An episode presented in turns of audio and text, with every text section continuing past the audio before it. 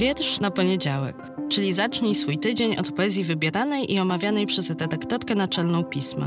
Nazywam się Magdalena Kicińska i zapraszam do słuchania podcastu.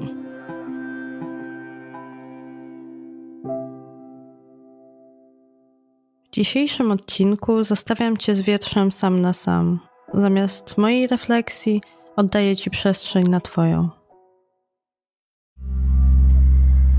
Maria Halber lubiła wzruszenia. Czyta Magdalena Celmer. I słowa o smaku spojrzeń, spojrzenia słone, jątrzące. Ich ostrzał, który nadawał formę. Czy za to należy się kara?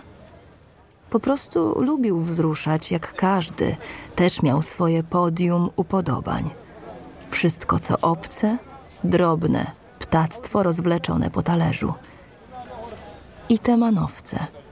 Ja cię zwodzę, potem ty zwodzisz mnie, aż znów marcowy deszczyk przejdzie w sierpień powodzi. Znuży kogoś, leżenie, do kogoś innego przylgnie łatka nie najlepszej. Osoby. I w tym też jest jakiś sens.